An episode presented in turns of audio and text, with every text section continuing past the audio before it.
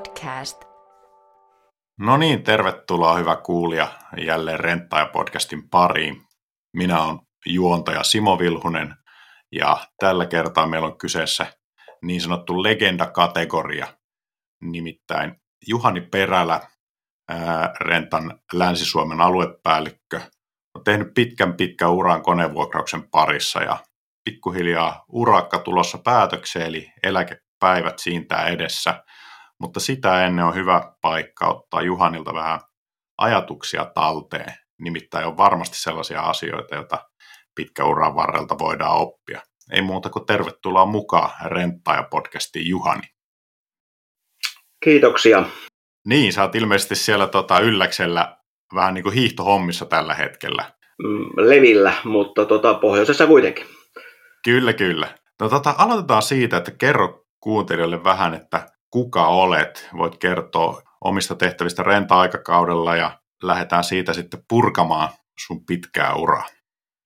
Joo, mä oon tota, tosiaan Perällä Juhani ja Rentalla ollut Rentan, voisi ottaa lähes alusta asti mukana pystyttämässä tätä hienoa kasvutarinaa, mikä tässä on lähtenyt liikkeelle hyvään vauhtiin. Ja tuota, on tosiaan toiminut Rentalla oli kolme aluetta alkuvaiheessa, eli yhden alueen, eli Länsi-Suomen alueen aluepäällikkönä, ja sinne on tässä ensimmäisien vuosien aikana pystytetty kymmenen toimipistettä, voisi sanoa nollasta, kaikki on lähtenyt liikkeelle, eli vuokrattu kiinteistöt ja palkattu henkilökunta ja täytetty hallit koneilla ja laitteilla ja pantu hommaa niin kuin pyörimään.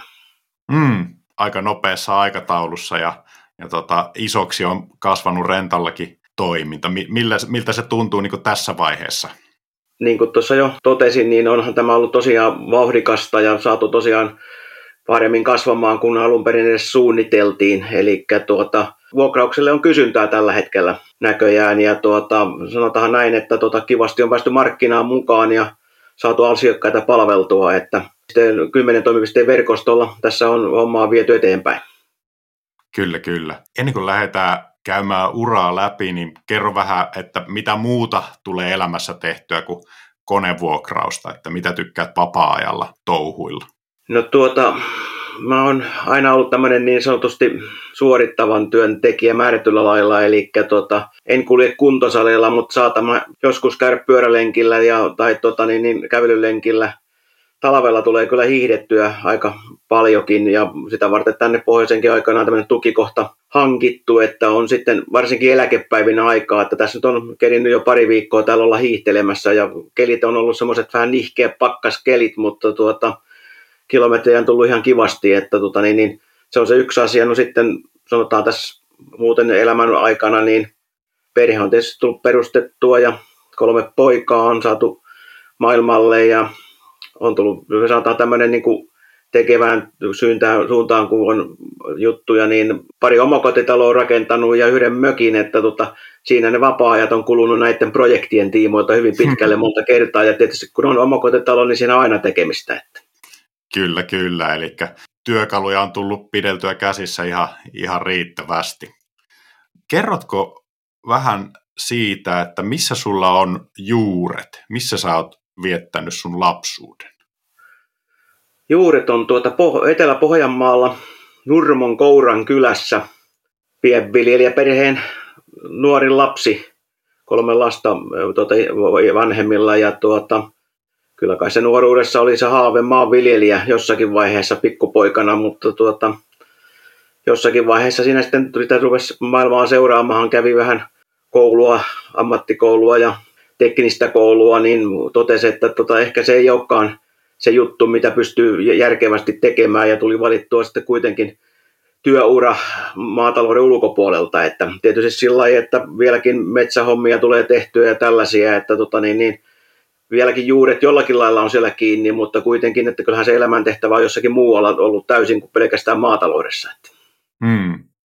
Oliko teillä siellä maatilalla, niin minkälaista konekalustoa vai miten hommat toimi silloin sun no, lapsuuden no, aikaa? sanotaan, että tietysti alkuvaiheessahan ei ollut paljon muuta kuin raktori ja aurat ja äes, mutta kyllä isä sitten niitä koneita hankki, että oli sitten tuorerehusilippurit, peräkärryt ja tuota, niin, niin puimurit ja niin edelleen kaivinkonekin jossakin vaiheessa, että kyllä koneiden kanssa on tullut ihan sanotaan viisivuotiaasta asti värkättyä ja oltua aina kiinnostuksesta aina pukille mennyt, kun jos on vaan päässyt. Että, tota, niin. mm, mm. Sulla isä tavallaan vähän niin kuin tutustuttanut siihen maailmaan ilmeisesti sitten. No, no kyllä, ja sitten täytyy niin kuin antaa tunnustusta hänelle, että hän luotti ja uskalti antaa touhata nuorten koneiden kanssa. Että kun tiedän tapauksia taas sitten, että pojat ei saanut edes sattua traktoriin, kun meillä taas oli niin päin, että jos mies halusi mennä, niin sen kun meitä kokeilemaan ja tappelet itse sitten, kun olet kiinni jäänyt, niin poiskin sieltä, että tota, niin, niin kantapään kautta saa ihan rauhassa opetella. Että. Niin, eli annettiin niin kuin sitä luottoa, vähän niin kuin rentallakin on tapana. Kyllä, kyllä. No tota, äh, miten sitten niin kuin konevuokraus ammattina? Kerrotko tarinaa siitä, että miten sitten lopulta päädyit niin kuin niihin hommiin, vai teitkö jotakin muuta työuran alussa? No, kyllä mä tein ensin työuran alussa jotakin muutakin. Onhan mä ollut vähän aikaa taksikuskina, paikallinen taksikuski joskus pyysi apuihin muutamaksi kuukaudeksi ja Kouran sahallakin on ollut pyöräkurma ja kuljettajana. Sekin tultiin joskus kotoa hakemaan, että sä oot päässyt armeijasta, tututko hommiin ja tällaisia. No okei, okay. teknisen koulun jälkeen kun valmistuin koneteknikoksi, niin tuota, menin tämmöiselle konepajalle kuin Semtu Oylle töihin. Koulusta kun valmistuin, niin kävelin sisään ja kysyin, että kuka täällä on vastaa työhönotosta ja pääsin saman tien hitsariksi ja olin puolisen vuotta hitsarina, niin sitten kun mulla oli toinen tekninen koulutustausta, niin siirryin asennustyöjohtajaksi. Rakennettiin siihen aikaan aika lailla näitä turvevoimalaitoksia Suomeen, mikä nyt on sitten tuntuu olevan tällä hetkellä pahinta tavaraa, mitä ikinä olla voikaan maapallolla. Mitä tehtiin Koskenkorvalle ja Seinäjoelle ja Pieksämäelle ja tota, niin, niin, Veitsiloton Kemi ja niin edelleen, eli ympäri Suomea. Eli siinä oli asennustyöjohtajana, kun rakennettiin seulomorakennuksia ja, ja tuota, vastaanottoasemia ja ka- kaikkea tällaista. Ja tuota, sitten sanotaan, että ensimmäinen lapsi syntyi, niin silloin olisi ollut koko ke- puolen vuoden keikka Kemijärvelle, niin silloin mä sitten ilmoitin, että tuota, minä en nyt sinne lähde, että mun täytyy muita hommia se katella, jos mä, että tuota, niin kun tästä hommasta pääsee eroon, niin siinä vaiheessa mä sitten häiriännyin myyntiin ja tälle puolelle, eli tuota, siirryin sitten Semtulla myyntiin ja tuota, niin, niin, tarjouslaskentaan. Ja kerkesin mä viisi ja puoli vuotta olla Semtulla sitten kaiken kaikkiaan. Ennen kuin sitten siirryin tänne vuokraamoalalle, eli A-elementti rakennusmiehelle sitten hain ja pääsin alueen myyjäksi. Kerro vähän, että minkälaista, minkälaista se oli se, niin se rakennus- ja vuokrakalusto, että meikäläinen on itse syntynyt 86, niin tuota, äh, oma perspektiivi on vähän niin kuin nykyaikaisempi, niin kiinnostaa, että, että minkälaisen kaluston kanssa sitä pelattiin. No joo, siinä alkuvaiheessa 86 lokakuussa kun menin, niin ensimmäiset kolme kuukautta oli niin, että mä ajattelin, että mä saan potkut saman tien, että pakkasta oli suunnilleen 30 astetta, voisi ottaa sitä marraskuun alusta asti sinne 87 tammi-helmikuulle asti. Yksikään työmaa niin sanotusti ei ollut oikeastaan käynnissä, koska oli niin kova pakkaset, että niitä voitu rakentaa. Mestarit istu työmaakopeissa ja yritti kuluttaa aikaa ja työntekijöitä ei ollut. Mä aloitin niin rupesin mm-hmm. kiertelemään työmaita ja kauppaamaan kalustoa, joka sinänsä vielä siihen aikaan niin sitä ei ollut Pohjanmaalla, vaan se tuli Helsingistä tai Etelä-Suomesta kaikki kalusto silloin, mitä vuokrattua saatiin. Ja kiesin kolme kuukautta tosiaan siinä sitten ja, ja on pelikortteja, A-elementtirakennusmiehen pelikortteja tuota, niin, niin, mestareille ja mestarit jäljestäpäin joku kiitteli, että pelastit heidän koko talven, että kun he ei ihan puutua, että mitä he oikein täällä tekisivät, niin hehän pelas korttia loppu, lopputalven siinä sitten, kun he ei ollut mitään muuta tekemistä. Oliko se niin kuin siitä kiinni, että, että tota, koneet ei pelannut vai, vai että oli niin kylmä, että, että tota, ei pystynyt alkaa hommiin siellä? Tai maa oli jäässä? Tai mistä se niin kuin oli kyse?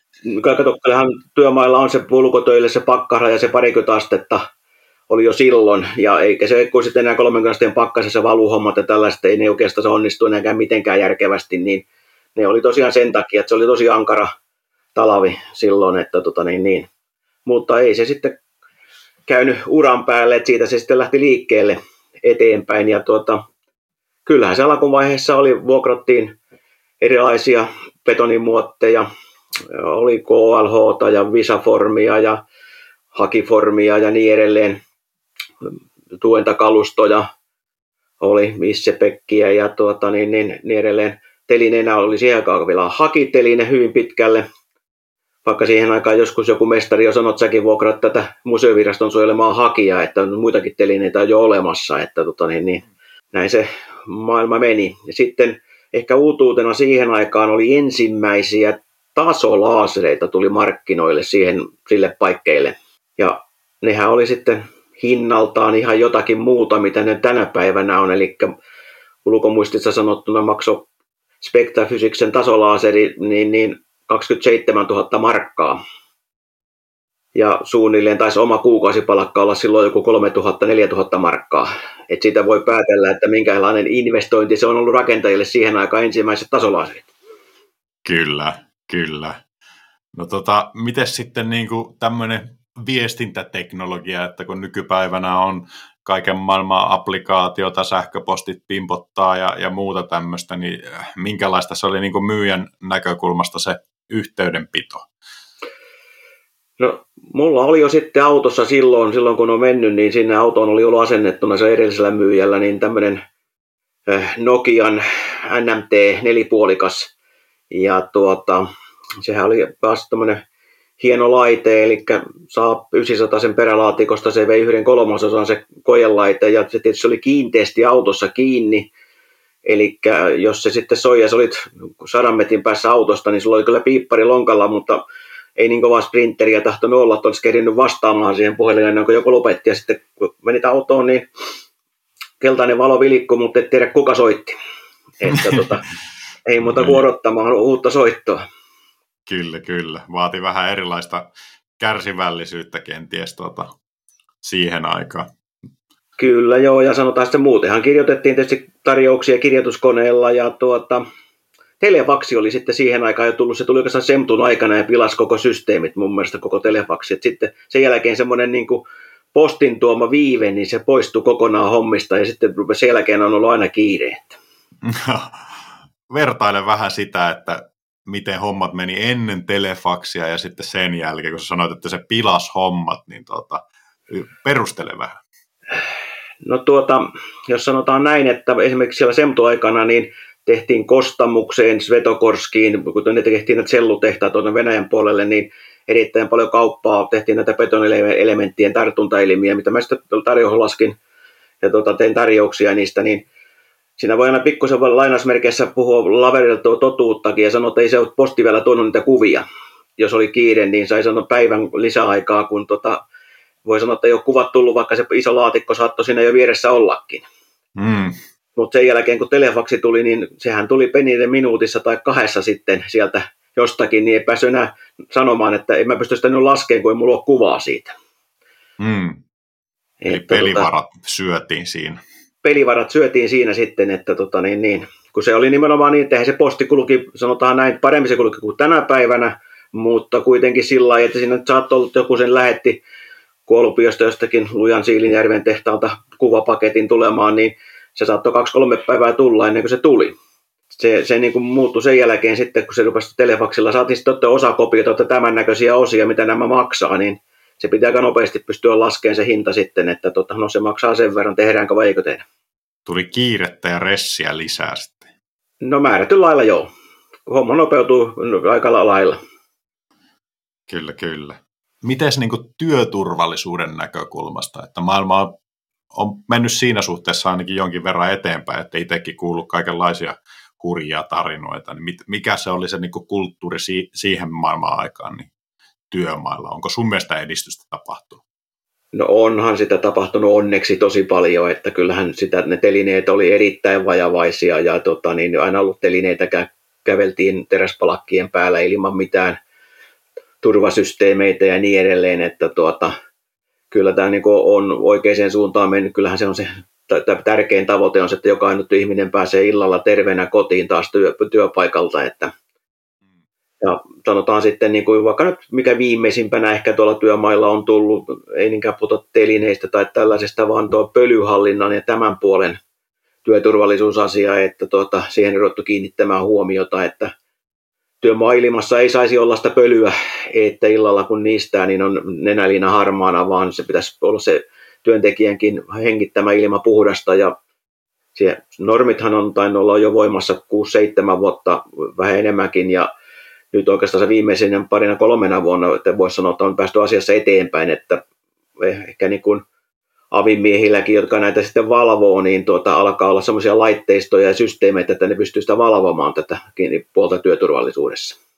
Mm, kyllä. Ainahan se, niin kuin, että laitteita on tietenkin ollut olemassa, mutta se vaatii sitten niin kuin sitä ymmärrystä ja sitten oikeanlaista asennetta, että, että tota, ne asiat tulee niin tehtyä järkevän mukaan, eikä lähdetä oikomaan tai ei, ei tule semmoista niin välinpitämättömyyttä, että niin kuin itsekin monesti kuuluu, että kyllähän se nyt pölisee, kun jotakin tehdään, mutta, mutta se on sitten terveyden ja sitten toki niin kuin kustannusten aikataulujenkin kannalta, että vaikeampi se on siivota sitten, kun olet ne pölyt päästänyt vaikka jonnekin remonttihuoneistoon niin ympäriinsä, kuin se, että ottaa sitten talteen siinä. Kyllä, ju- juuri näin, ja se, se on minusta lähtenyt hyvään suuntaan liikkeelle, eli tota, niin, niin, pyydetään pölyhallintasuunnitelmia jo etukäteen ja niin edelleen, että nykyään niihin kiinnitetään tosi hienosti huomiota. Että. No tuleeko, tuleeko semmoista mieleen, niin kuin, että mikä olisi ollut jotain semmoista vanhaa hyvää perinnettä, mainitsitkin tuosta to, toki noista aikatauluista, mutta semmoista, mikä on niin vähän unohtunut tällä tuota, rakennusalalla, että mitä olisi niin kuin, mikä on sääli, että, että jäänyt tavallaan enemmän tai vähemmän historiaa. Ehkä voisi sanoa just se semmoinen niin aikataulutus, että tämmöiset, että tota, ehkä pitäisi ehkä enemmän arvostaa sitä muidenkin työtä kuin sitä omaa. Eli otetaan se, niin kuin sanotaan näin, että ennen vanha kokenut mestari, niin se siihen tarkalleen, että viikon päästä tehdään kattoa ja kun tarvitaan katolle räystäskaiteita, niin ne tilattiin viikkoa ennemmin. Eikä niin kuin nykyään tahtoo olla niin, että ai, ai, ai vaan, huomenna ruvetaan nostaa kattotuoleja ja meillä on kaiteita sinne vielä, niin soitetaan kello 15 iltapäivällä. Tämä tarvitsee huomenna aamulla kello 7, niin 70 kattokaidetta, että saadaan ristikot paikallensa. Niin tämmöinen on niin kuin mun mielestä muuttunut niin, että tota, se semmoinen ennakointi ja suunnitelmallisuus jotenkin, vaikka on kuinka hienoja tietokoneohjelmia ja aikataulutuksia, niin jotenkin se niin kuin on mennyt huonompaan suuntaan. Niin, onko se siitä, että niin kuin liikaa tukeudutaan tuohon tavallaan teknologiaa ja ehkä pikkuhiljaa sitten niin kuin se työkulttuurikin on ikään kuin askel askeleelta lipsunut siihen, että odotetaan, että kaikki tapahtuu saman tien? Jotakin tällaista siinä on tapahtunut ja tosiaan, että tota, e-, erittäin monta esimerkkiä, vaikka vielä viime loppuvuodesta, niin, niin kello kolme iltapäivällä soitetaan, että mä tarvitsen tosiaan seitsemältä aamulla kuukulukijan tonne tontille ja kuukulukija painaa 16 tonnia. No, kuukulukija saattaa olla siinä vuokramon pihassa, mutta mistä sä otat sen lavetin siihen, joka sen vie sitten, koska ei niitä lavetteja ole odottamassa siinä niin kuin pihassa jonossa, että tota, niin jos joku sattuu soittamaan, niin sitten se lähtee liikkeelle. Mm, mm, mm. On, onko se tavallaan, onko siinä mitään sellaista, että kun silloin tällöin puhutaan tämmöisestä niin kuin ylipalvelemisesta, että asiakkaat niin kuin opetetaan tavallaan li, liian hyvälle jossakin asioissa, että kun joustetaan ja hoidetaan kiireellisesti hommat ja tota, niin pikkuhiljaa ne odotuksetkin sitten menee niin kuin ihan mahottoman puolelle.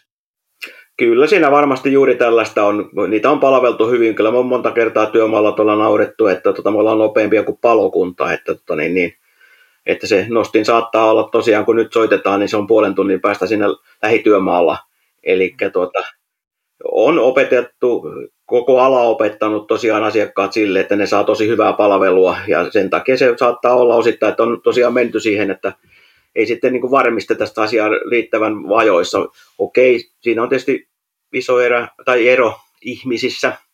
Toiset hoitaa asiansa ja niin edelleen, ja sitten taas toisilla työmailla se on niin, että se on se kiire aina. Ja toisella taas ei ole ikinä mitään kiirettä, että ne soittaa, että no hän tarvitsisi sen kolmen päivän päästä, ja jos ei, niin ilmoita, niin me pystytään järjestämään, että se riittää neljäkin päivää tai niin edelleen. Mutta se, se on tosiaan, siinä on semmoista, niin kuin sanoisin, että jopa tärkeämpää olisi tuo aikatauluttaminen, niin saataisiin niitä kuljetushintojakin saataisiin pienemmäksi, kun niitä pystyttäisiin järjestelemään pikkusen pitemmällä aikajänteellä. Joskus tuntuu, että tavaraa kuljetetaan edestakaisin ja se rahti maksaa 300 euroa ja se tavaran vuokra on maksanut kyseiseltä ajalta 40. Niin, niin.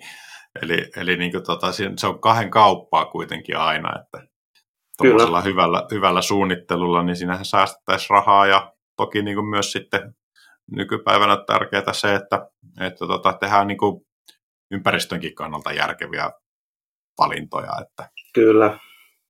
No, tota, no jatketaan tavallaan tuota sun tarinaa, niin kerro mihin, mihin matka vei sitten ensimmäisen konevuokrauskeissin, tai miten sulla niin hommat jatku siitä eteenpäin? No siellähän mä kerkisin olla en, ensimmäisessä yhtiössä lähes 30 vuotta, 29 vuotta suunnilleen, ja tota, sitten mulle tuli puhelu, jossa kysyttiin, että kiinnostaisiko mua lähteä vielä niin nollasta liikkeelle ja pystytään uutta yhtiöä. Ja tuota, ajattelutauko ei ollut hirveän pitkä, kun totesin, että joo, kyllä mua voisi kiinnostaa. Ja tuota, sitten siirryin rentalle.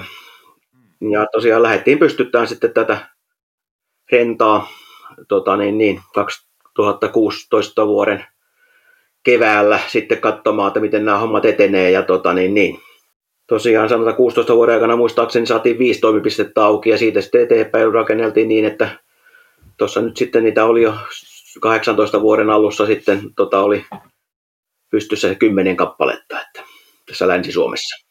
Minkälaiset motivaatiot sulla oli lähteä siihen uuteen hommaan? Että oliko jotain semmoisia asioita, mitkä erityisesti sinun näkökulmasta niin oli semmoisia, että mitä konevuokrauksen alalla pystyttiin tekemään vielä paremmin?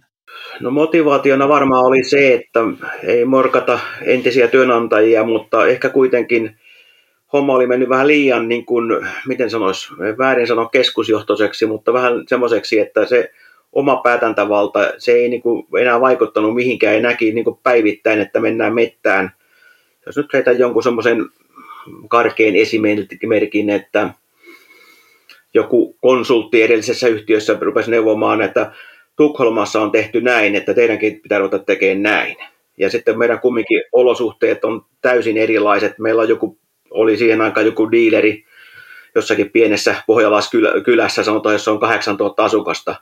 Niin kyllä se toimintamalli pitää olla täysin erilainen siinä 8000 asukkaan kylässä kuin kahden miljoonan eh, asukkaan Tukholman seurussa. Ei, ei se vaan niin kuin toimi samalla lailla. Ja Kyllä. se, ei, niin se lakkas tämmöinen menemästä eteenpäin, niin nyt kun sitten pääsee siihen, että saa niin itse ruveta rakentamaan paikkakuntakohtaisesti vähän niin kuin paikkakunnalla toimitaan, niin se oli kiinnosti. Hmm. Eli se, mitä tavallaan Rentallakin konserninjohtaja on monessa kohtaa painottanut, että se paikallisuus ja kyllä, paikallinen kyllä. päätöksenteko, se oli, se oli avainhomma. Se oli se avainhomma suunnilleen siihen, ja tota, niin, niin voi sanoa niin, että sitten tietysti pieni ja siinä vaiheessa pieni yhtiö, eikä tietysti nyt vieläkään hirvittävän suuri ole, mutta valtavasti kasvanut, niin tuota, sen päätöksenteon nopeus sitten, että jos jotakin asioita oli sitten päätettävänä, niin se oli yksi puhelinsoitto, niin asia ratkesi, mitä tehdään, tehdäänkö, eikö vai joo, tehdään. Eikä niin, että jos edellisessä elämässä joutui jotakin asioita kysymään, niin saattoi mennä kolme kuukautta, kun tuli vastaus, ja homma oli mennyt jo miljoona kertaa sitten ohitteen. Miten hyvin se on sun mielestä tavallaan säilynyt tässä niin rentan kasvuvuosien aikana, että on tullut uusia maita ja on tullut uusia tota, toimipisteitä ja muutenkin meininki muuttunut, niin on, onko se säilynyt se hyvä ajatus ja kulttuuri sieltä alusta lähtien? Niin? Kyllä se on mun mielestä säilynyt niin todella hyvin, että tuota, sanotaan näin, että hyvin pitkälle pystytään tekemään nopeita päätöksiä edelleenkin ja, ja itsenäisesti te niitä koko ajan joltakin kysellä, että mitä mä nyt teen, vaan saadaan tehdä aika lailla omia ratkaisuja. Totta kai on budjetit ja systeemit, mitä pyritään noudattamaan, mutta tota, niiden raamien sisällä, mitkä on sovittu, niin homma on todella joustavaa ja nopeata to- toimintaa. Miten sä niin kuin aluepäällikkönä tavallaan, minkälainen rooli sulla on tukea niitä sun omia alaisia? Minkälaisia asioita sä pidät vaikka tärkeänä siinä, että miten asioita, asioita tehdään niin kuin johtamisen näkökulmasta? No mä oon yrittänyt, mulla aikoinaan, silloin kauan kauan aikaa sitten, joka alalle palkkas, oli semmoinen ihminen, joka sanoi sen niin, että tota, hän pyrkii tekemään itsensä tarpeettomaksi. Mä oon yrittänyt noudattaa vähän samanlaista johtamismallia, että yrittänyt niin kuin keskustella ja opettaa niin kuin kavereita, niin, ja tota, toimipisteen esimiehiä, kun alueen myyntipäälliköitä, niin, niin miettimään itse sitä asioita ja tekemään ne omat ratkaisunsa. Eli ei niin, että jokaisesta pitää joltakin kysyä, vaan opettaa niin kuin itse ajattelemaan, koska kyllä ihmisillä, isolla osalla ihmisiä on erittäin järkeviä ratkaisuja, joita ne saa itse tehdä. Ja minusta näin se on onnistunut. Mä oon yrittänyt tosiaan antaa hyvinkin vapaita käsiä. Aina on keskusteltu asioista, mutta kuitenkin se, että kaikki saa niin kuin vapaa kädet vähän niin kuin toimia. Ja minusta homma on mennyt sillä lailla hienosti eteenpäin. Hmm. Eikö se ole myöskin niin kuin tavallaan motivoivaa sille ihmiselle, että se tavallaan lisää sitä työn iloa, tai ainakin itse ajattelen tällä lailla, että, että kun saa tehdä päätöksiä omista asioista ja kaikesta ei tarvitse niin kuin yläpuolelta aina lähteä kysymään, niin se on mielekkäämpääkin se työ. Mitä sä ajattelet?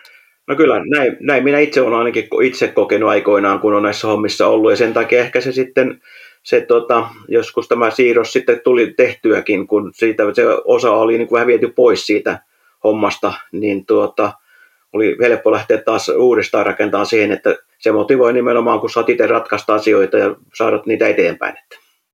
No semmoinen asia mulle tulee myös mieleen kysyä tässä, että kun nyt tätä kun nauhoitetaan, niin uutisissa on jatkuvasti tuota Venäjän hyökkäys Ukrainaa ja meillä on ollut montakin muuta kriisiä tässä viime vuosina, mutta sulla on niin pitkä ura, että sä oot nähnyt näitä kriisejä, kriisejä tota ennenkin ja maailmassa tapahtunut mullistuksia, niin miten sä oot itse yksittäisenä ihmisenä käsitellyt tämmöisiä kriisejä? Oletko sä oppinut niistä jotain tai olisiko sulla jotain niin kuin neuvoa tavallaan, että mi- miten ihmisen kannattaa toimia, kun tämmöisiä muutoksia tapahtuu? No joo, onhan tässä ollut, jos mietitään vaikkapa edellinenkin idästä vähän aiheutunut kuitenkin, niin toi Neuvostoliiton hajoaminen aiheutti määrätyt kriisit 90-luvun alussa ja tuota, Suomessa idän kauppa romahti ja ihmisiltä valuuttalainat rankes päälle ja tuli konkursseja ja niin edelleen. Ja silloin olin jo alalla ja tuota, sehän oli semmoinen potku tälle alalle esimerkiksi, että jos semmoiset yhtiöt, jotka oli tämän alan tämmöisen Grand Oldmanin Eli Norvi on Erikin keräämänä tehnyt joskus 90-luvun vuonna liikevaihtoa noin 500 miljoonaa tota niin, niin, markkaa. Niin sitten ne yhtiöt, kun ne oli niputettuna, niin muistaakseni nämä yhtiöt teki yhteensä sitten vuonna tota niin, niin, 92 niin 62 miljoonaa markkaa liikevaihtoa. Nämä nyt ei ole ihan eksakteja nämä luvut, mutta sinne näillä suuruusluokat on oikein. Eli alalta lähti melkein 90 prosenttia alasta pois. Ja siitäkin on selvitty sitten kuitenkin tehtiin talkoilla niin sanotusti töitä, tehtiin viisi päivästä viikkoon, päiväisen palkalla lähes vuosi. Koneita ei ostettu mitään, vaan yritettiin joka kahden viikon jaksoissa saada myytyä niin paljon vuokraa ja koneita ulos jopa pois, että saadaan palkat maksuun.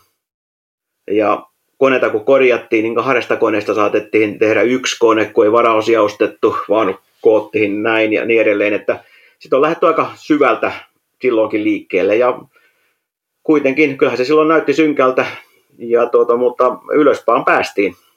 Hmm. No seuraavat notkohan taisi olla sitten toi 2008-2009 tämä valuuttakriisi. No silloin ei käyty näin syvällä, mutta melkoinen notkahdus tuli siinäkin. Hmm. Ja siitäkin on selvitty. Ja kyllä mä sanoisin, että toivottavasti nyt vielähän me emme tiedä, mitä tästä tapahtuu, tästä, mitä nyt just sanoit tuosta idän toiminnasta, mutta tuota, toivotaan nyt, että se kumminkin jäisi tuonne Ukrainan seudulle, eikä se laajenisi pidemmälle sieltä sitten, ettei tosi se kyllä, kyllähän tietysti tänä aamuna katsoi pörssikursseja ja niin edelleen, niin onhan sieltä tota, niin, niin, sijoittajilta sun muilta niin aika paljon euroja rapissu tota, osakkeista pois, että tota, aika syvä notko tästä nyt tulee. Joo, meininki on hurjaa ja meidän on varmaan turha tehdä ennustuksia siitä, että, että mihin hommat etenee ja miten siinä tulee käymään, mutta miten sitten niin kuin, tavallaan henkisellä puolella, miten, miten itse niin kuin, sait pidettyä pään kylmänä ja ajatukset kasassa, olisiko sulla niin kuin jotain, jotain vinkkejä siihen, että kannattaako lähteä hiittolenkille tyhjentää päätä vai niin kuin, minkälaisia semmoisia niin yksilön tämmöisiä elämän ohjeita tämmöistä kriisien käsittelemiseen?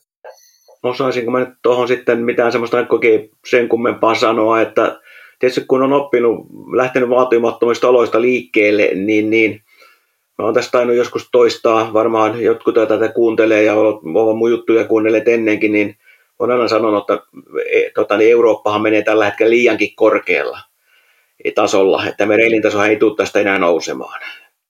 Ja vähän voi sanoa niin, että pitäisi oppia tyytymään vähän vähempäänkin, niin sanotusti. Ei saisi pikkuasioista nillittää meillä, meillä on velvollisuuksia, eikä vain sitten niin kuin, tota, niin, niin, olemme saamapuolella koko ajan, joskus tuntuu nykyään niin, että kaikki on saamapuolella, ja miksei tätä ole hoitanut kunta, ja miksei tätä ole hoitanut valtio ja niin edelleen. Kyllä se on kuitenkin yksilön on hoidettava ne omat asiansa hyvin pitkälle, miten se homma menee eteenpäin. Että nyt mennään tällä hetkellä ehkä pikkasen liikaa väärään suuntaan. Niin. Eli ei, ei se yhteiskunta pysty kaikkea hoitamaan. Että. Kyllä. Ja, to, ja toki niin kuin oma, oma suhtautuminenhan on aina sille, että asioihin voi, voi vaikuttaa, tai tavallaan siihen, että miltä ne tuntuu, että asioita voi katsoa niin kuin joko, joko aina niiden ongelmien ja ärsyttävien ja satuttavien asioiden kautta, tai sitten koittaa keskittyä niin kuin niihin hyviin asioihin, mitä kuitenkin aina tilanteesta kuin tilanteesta niin yleensä voi löytää. Kyllä, eikä, kyllä se positiivisuutta peliin tässä yrittää pistää kaikkien asioita ja löytää niitä positiivisia asioita, että mu- muuten se menee tosiaan niin kuin tosi, saattaa ruveta käymään hermojen sun muiden päälle ihmisillä, että tota niin, positiivisuutta. Kyllä. No kriiseistä sitten ihan toiseen puoleen, niin tuleeko sulla niin kuin mieleen uran varrelta jotain semmoisia niin oikein hyviä onnistumisia tai semmoisia niin tilanteita, mitkä niin kuin on jäänyt mieleen, että se meni nappiin? No kyllähän tässä nyt voisi ensimmäisenä sanoa tämän rentan, että kyllähän tämän kasaaminen ja pystyttäminen ja tämä, niin onhan tämä mennyt nappiin. Ihan kai sanotaan, että jos lähdetään lähes nollista liikkeelle ja kuuden vuoden päästä yhtiön liikevaihto on reilusti lähempänä 300 miljoonaa kuin 200 miljoonaa, niin tuota, kyllä sinne jotakin on tehty oikein. Kyllä. Eli se, se jää niin kuin tavallaan sulle päällimmäiseksi. Ja tulkitsenko oikein, että, että sulla on niin kuin myös sisällä tunne, että tähän on niin kuin hyvä, hyvä päättää, hyvä lopettaa niin kuin tämä aktiivityöura? No kyllä, sillä varmaan voisin sanoa, että tota, on, on varmasti ihan hyvä. Sanotaan, että ei jää viimeiseksi työksi semmoinen, joka on mennyt penkin alle ja niin edelleen. Että, tota, niin, niin, okei, silloin kun tähän pääsin mukaan, niin lupasin olla noin kolme, neljä vuotta mukana, no kuusi vuotta tässä nyt meni, homma on ollut mielekästä ja hienoa ja niin edelleen. Ja tota, niin, niin, on, on tosi hieno onnistuminen. Ja kyllähän tuossa niin kuin sanotaan, mä oon kaksi kertaa joutunut työpaikkaa hakemaan, molemmilla kerralla on päässyt, muut, muut asiat on aina mua pyydetty. Niin jostakin se kertoo siitä, että on osannut hoitaa hommansa niin, että on semmoinen hyvä tota, niin kuin tuntuma ollut ihmisillä kaverista, että on aina tarjottu uutta ja parempaa tai jotakin muuta hommaa, että tota, niin, niin, sellainen hyvä mieli, että on osannut hoitaa hommansa niin, että on kelvan. Kyllä, siitähän se kertoo. Onko sulla jotain semmoisia ihmisiä jäänyt mieleen uran varrelta? Joko siinä, että oikein, oikein hyvässä tai no toki pahassakin, ei ole tässä tarkoitus ketään lähteä haukkumaan, mutta semmoista mieleenpainuvaa niin henkilöä tai persoonaa, joka sun työuran varrella olisi vaikuttanut paljon? No kyllähän mä tuossa nyt jo yhden, sanotaan ehkä Suomen ja melkein Pohjoismaidenkin merkittävimmän konevuokrausalan ihmisen mainitsinkin, eli kyllähän Torjoon Erkki oli vahvasti mukana A-elementin rakennusmiehessä ja kokos Ramirentin ja, ja sitten kun siirtyi kauppaneuvokseksi ja oli vähän aikaa jossakin muissa hommissa, niin lähti vielä mukaan hallitustyöskentelyyn tähän rentaankin, että tota, kyllähän Erkki on tämän alan yksi grand old man, joka tietysti on jäänyt mieleen. Okei, sanotaan persoonia Rami Rentin ajoilta, niin, no, tota, niin ny, tota, Fernandeksen Reijo en, alalle palakannut ihminen minut ja tota, hänen kollegansa Nyssälä Jorma on ollut yksi persoona alalla. Sitten tämä meidän nykyinen konsernijohtaja Aulasmaan Kari. Että kyllähän tässä niin kuin voisi sanoa niin, että nämä on niitä niin kuin omaan uraan vaikuttaneita ihmisiä hyvinkin pitkälle. Että. Hmm. Onko jotain erityistä, mitä olisit näiltä herroilta oppinut tai itselle niin kuin omaa, omaan tota, toimintaan tavallaan saanut eväiksi? Jaa, no, nyt voisin sanoa kaksi semmoista tuota, lausetta, mitkä mun alaiset on kuullut miljoona kertaa, että ne varmaan saa sarven ottaa, kun mä nämä sanoin, mutta tuota, Ferenc Reijo sanoi aikoinaan aina silloin, kun on hänen kasvu lähes 25 vuotta sitten touhattu, tota, niin, niin, muistakaa pojat, että ei ne suuret lupaukset, vaan että ne pienet pidetään. Ja toinen sitten vielä semmoinen, että muistakaa myös se, että kaupan himo on kallis himo. Ja tuota, niin, niin, edelleenkin mä väittäisin, että tuo jälkimmäinenkin on semmoinen, että tällä alalla ehkä ei kaikki ihan tätäkään asiaa muista. Kyllä siellä on sellaisia hinnoitteluja välillä, että tota, niin, niin, siis on järjen kanssa mitään tekemistä, mutta vuokraaminen on semmoinen vähän erilainen ala kuin myyntiala, että tota, se yksittäinen hullu hinta ei kaada mitään asioita, mutta tota, niin, niin, kuitenkin että järki välillä mennä loppua. Mm, niin, ne lupaukset pitäisi tosiaan toteuttaa. Haluatko palastella vielä noita vähän, niin kuin, että mitä ne on sun työssä sitten tarkoittanut, noi, noi tota, ohjenuorat käytännössä? No joo, siis sanotaan, kyllä se järki pitää sinne hinnoittelussa pitää mieleen, että jos hinta menee sille tasolle, että se tuo sulle miinusta, niin onko sinne mitään järkeä? Siinä pitää olla tosi hyvät perustelut, että semmoiseen kannattaa lähteä. Mm, mm sen pitää perustaa johonkin sitten, että se tekee jotakin muuta, jotakin muuta kautta sitten, niin kuin se olisi lainausmerkiksi markkinointikulu tai jotenkin näin ajatella, mutta tota, Kyllä. ehkä toi, niin kuin toi ensimmäinen, että musta niin kuin se, että ne lupaukset, mitä annetaan, niin ne pidetään. Eli ei luvata semmoista, mitä ei pystytä pitämään. Sillä se luottamus luodaan asiakkaisiin, jotka sen luottamuksen tarvii, koska asiakkaat on kuitenkin se, joka kaikkien alojen, oli se sitten konevuokraus tai joku muu vuokraus, niin tuota, palkat maksaa. Mm, näinhän se on. Itse kukin voi miettiä, että minkälaista palvelua missäkin paikassa saa, niin kyllä ne paikat, mitkä sen palvelu hoitaa tyylikkäästi ja toimitukset ajallaan, niin ne muistetaan ja sitten ne menee negatiivisen kautta ne, jotka ei sitä hommaa hoida kunnolla.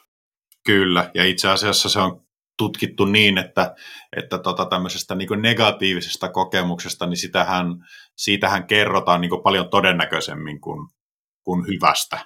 Että ihmiset on vähän niin kuin, että jos ne saa hyvää palvelua, niin sen pitää olla niin kuin oikein erinomaisen loistavaa palvelua, että siitä niin kuin tulisi mainittua.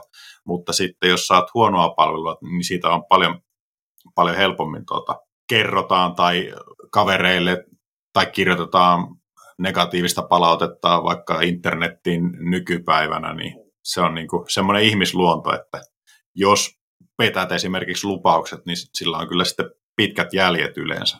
Tai näin mä ainakin sen olen kokenut itse. Kyllä se suunnilleen näin menee.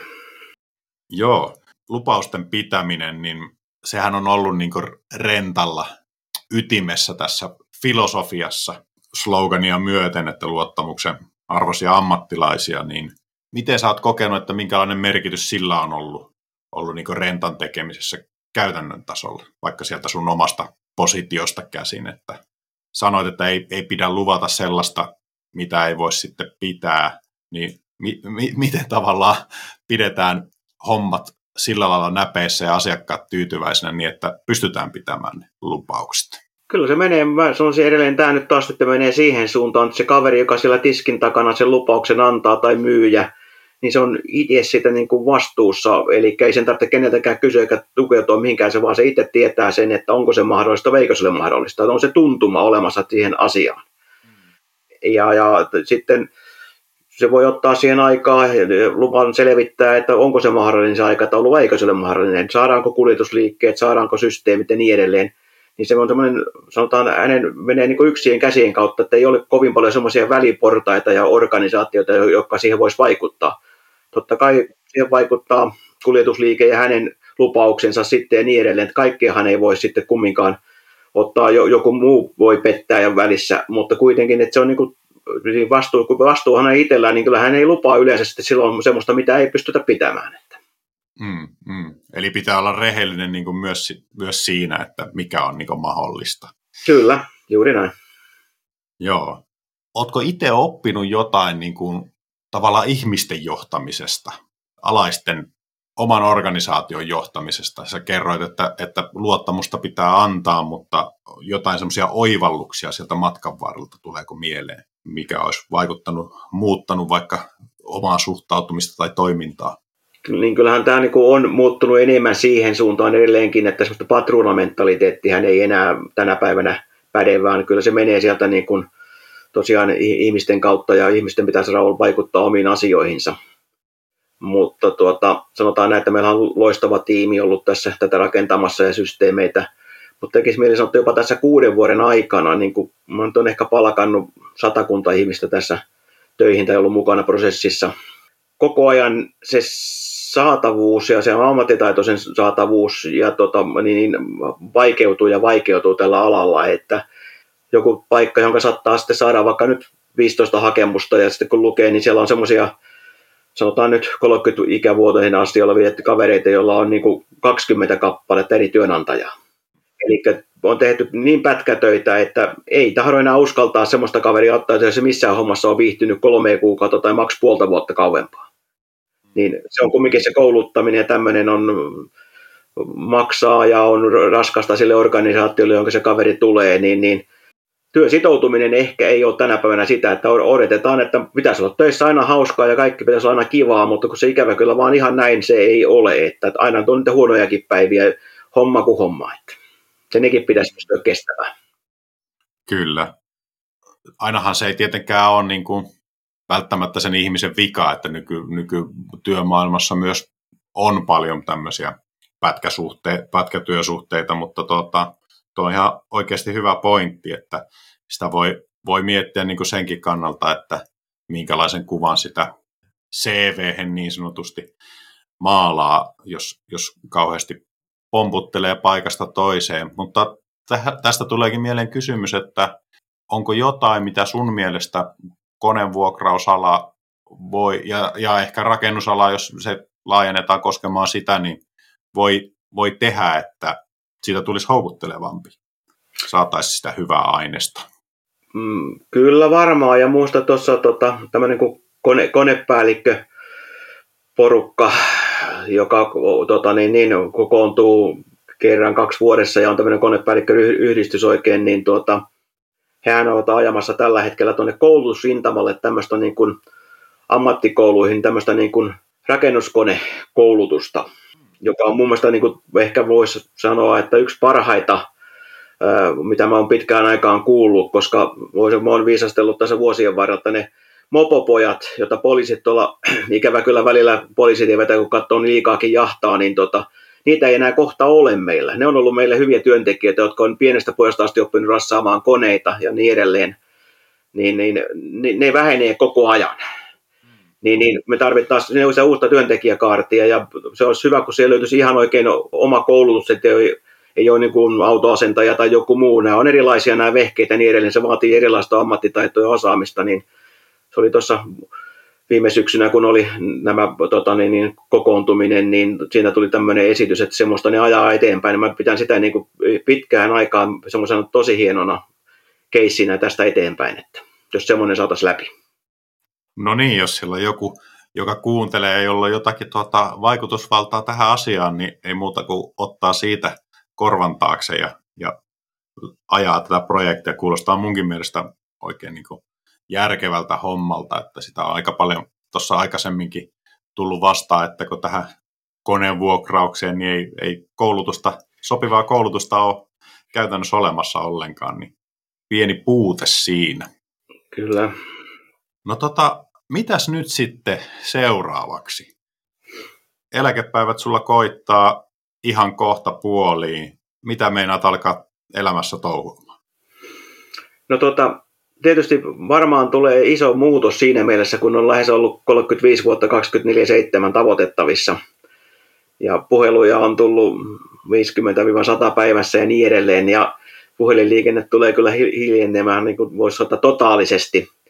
Niin, niin on suuri muutos, mutta tuota, kyllä se on tosiaan niin kuin nyt, ehkä tämä kuntourheilukin on tässä viime vuosina, mitä vanhemmaksi on tullut jäänyt vähemmälle, nyt pitää panostaa sille puolelle lisää sitten niin kuin tuossa alkuvaiheessa todettiin, niin sieltä maalta kun on lähtöisin, niin kyllä mä varmaan löytää meikäläisen aika usein tuolta metsässä moottorisahan tai tuota, niin, niin, raivaussahan kanssa mennä hoitamaan niitä ränsistyneitä metsiä, jotka on jäänyt hoitamatta tämän toisen työn takia, niin, niin voisi että ne on ehkä ne semmoiset, mihinkä, missä tykkää istua joskus kahvilla ja nuotiolla ja sahata vähän ja taas istua kahvilla ja nuotiolla tai sitten tämä hiihteleminen täällä tai sitten kesällä moottoripyöräily on tullut harrastettua, mutta välillä tosiaan tuntuu, että on maksanut vain vakuutusmaksuja, kun ei ole kerinyt pyöräilemään kesälläkään. Että kaikkea tällaista. Katsotaan nyt sitten, mitä se tulee tuo, tehty, tuo, tuo eteenpäin.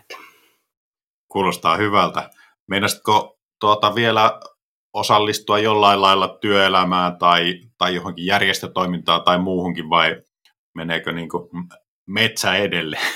Kyllä, kyllä metsä menee nyt edelleen, mutta katsotaan, eihän se tehdä, jos aika rupeaa tulemaan pitkäksi, että johonkin penkkiurheiluahan tulee harrastettua ja niin edelleen, mutta emme tässä vaiheessa kyllä ryntäämässä mihinkään järjestötoimintaankaan mukaan. Aikoinaan poikia ja pojat, kun harrasti kaiken näköistä urheilua sun muuta, niin on ollut urheiluseuroissa sun muissa aika laillakin joutunut toimimaan, niin en mä ainakaan vielä ole kyllä ryntäämässä sinne päin, että kyllä mä nyt ehkä ensin katoja viheltele vähän aikaa, että miten, miten tässä saadaan aika kulumaan ja sitten on tosiaan kaiken näköistä remonttihommaa löytyy tietysti, kun on, on mökki olemassa ja niin edelleen, niin ei nämä mikään ole vielä valmiita, niin kuin on todettu, että ne vain vaatii jotakin, niin kaikkea tällaista.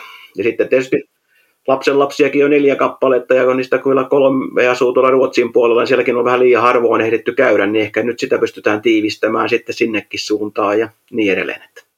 Kyllä. Eli seuraavan kerran sitten, kun tuut rentalla käymään, niin se voi olla asiakkaana hakemaan jotakin konetta johonkin.